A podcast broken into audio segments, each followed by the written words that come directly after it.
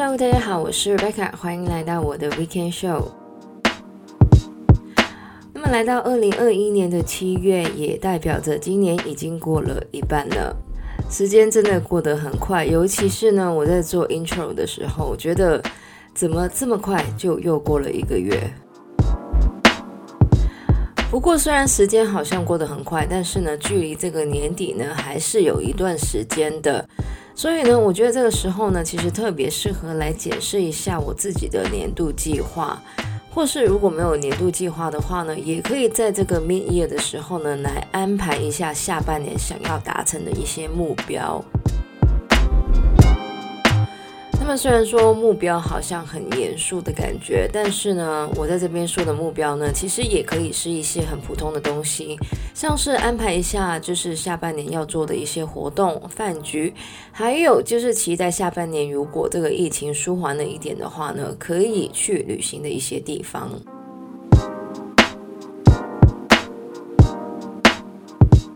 说到检讨一下这个年度目标呢，这个礼拜其实要来跟大家报告跟检讨一下的呢，就是我的这个不消费的挑战。那么在这个年初的时候呢，我是有跟大家分享了这个关于不消费的挑战，也说了我会两个月两个月来进行这个不消费的挑战。那么六个月过去了，当然就是要来分享一下我的经验，我成功了吗？虽然看标题好像就有点剧透了，而在下半年我又会怎么进行这个不消费挑战呢？等一下就来告诉大家。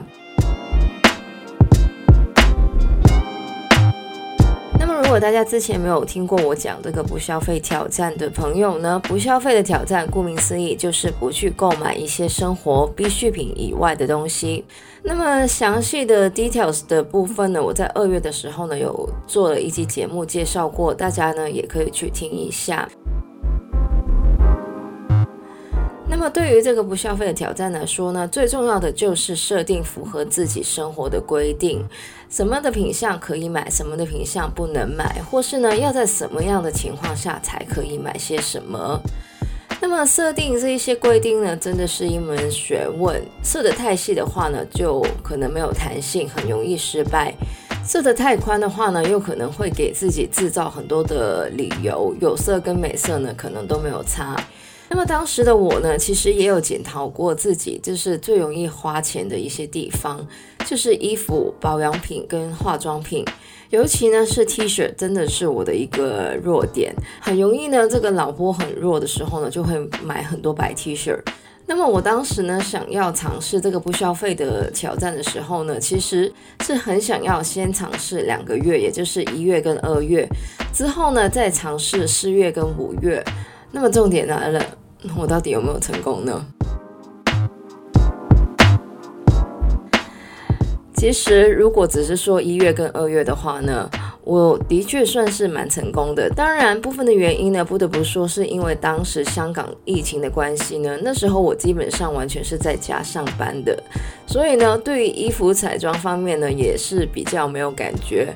而那个时候呢，我虽然也有经常逛一些就是 online shop，但是呢，可能因为当时是刚刚开始这个挑战，所以呢，还是会比较注意自己的消费。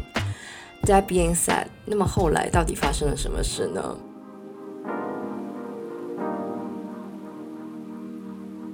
是的，这个挑战去到四五月的时候呢，真的可以说是一个急转直下。那上个礼拜呢，我有说过，我即将要离开香港回加拿大念书了。同时呢，因为在工作上呢，也进入了一个非常繁忙的阶段。那么，因为以上这两个原因加借口呢，所以我就用我的薪水来报复社会了。因为因为工作上还有私人生活上的压力真的有点大的关系呢，所以呢，我就看到什么都很想买，而我呢也的确有那么一点这样做了。当然不是什么都买，但是呢，的确买了一些预期之外的东西，像是很多我觉得我应该要去加拿大前买的东西，像是新的电话。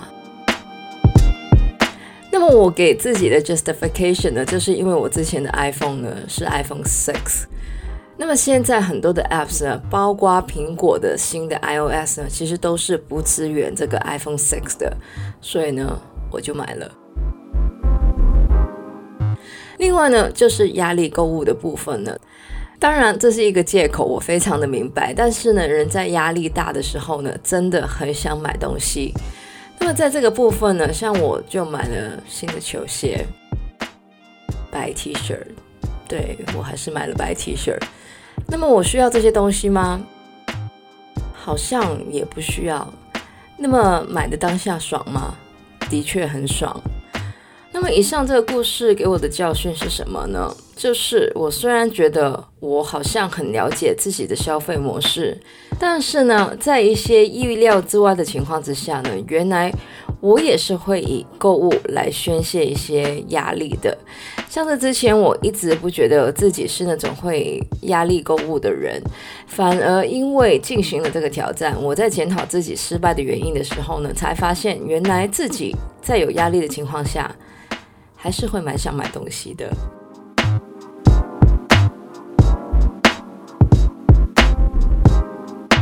至于我在下半年要怎么继续这个不消费的挑战呢？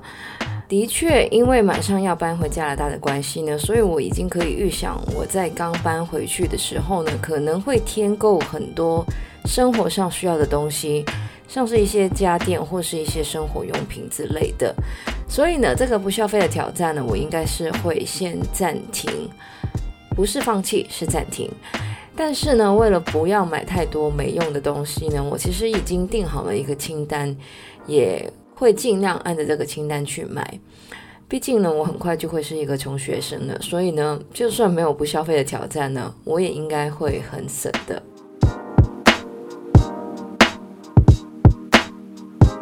以上呢，就是我们这个礼拜的节目内容呢。希望大家在进行自己的不消费的挑战的时候呢，不会犯跟我一样的错误，或是呢，在听完我的经验之后呢，可以更好的准备自己的不消费的挑战。那么喜欢我们节目的朋友呢，记得可以在不同的 Podcast 平台上追踪或点评我们的节目。我们节目呢会在每周日的八点钟更新。希望大家有个美好的周末。谢谢大家收听，我是 Reka，我们下个礼拜再见。拜拜。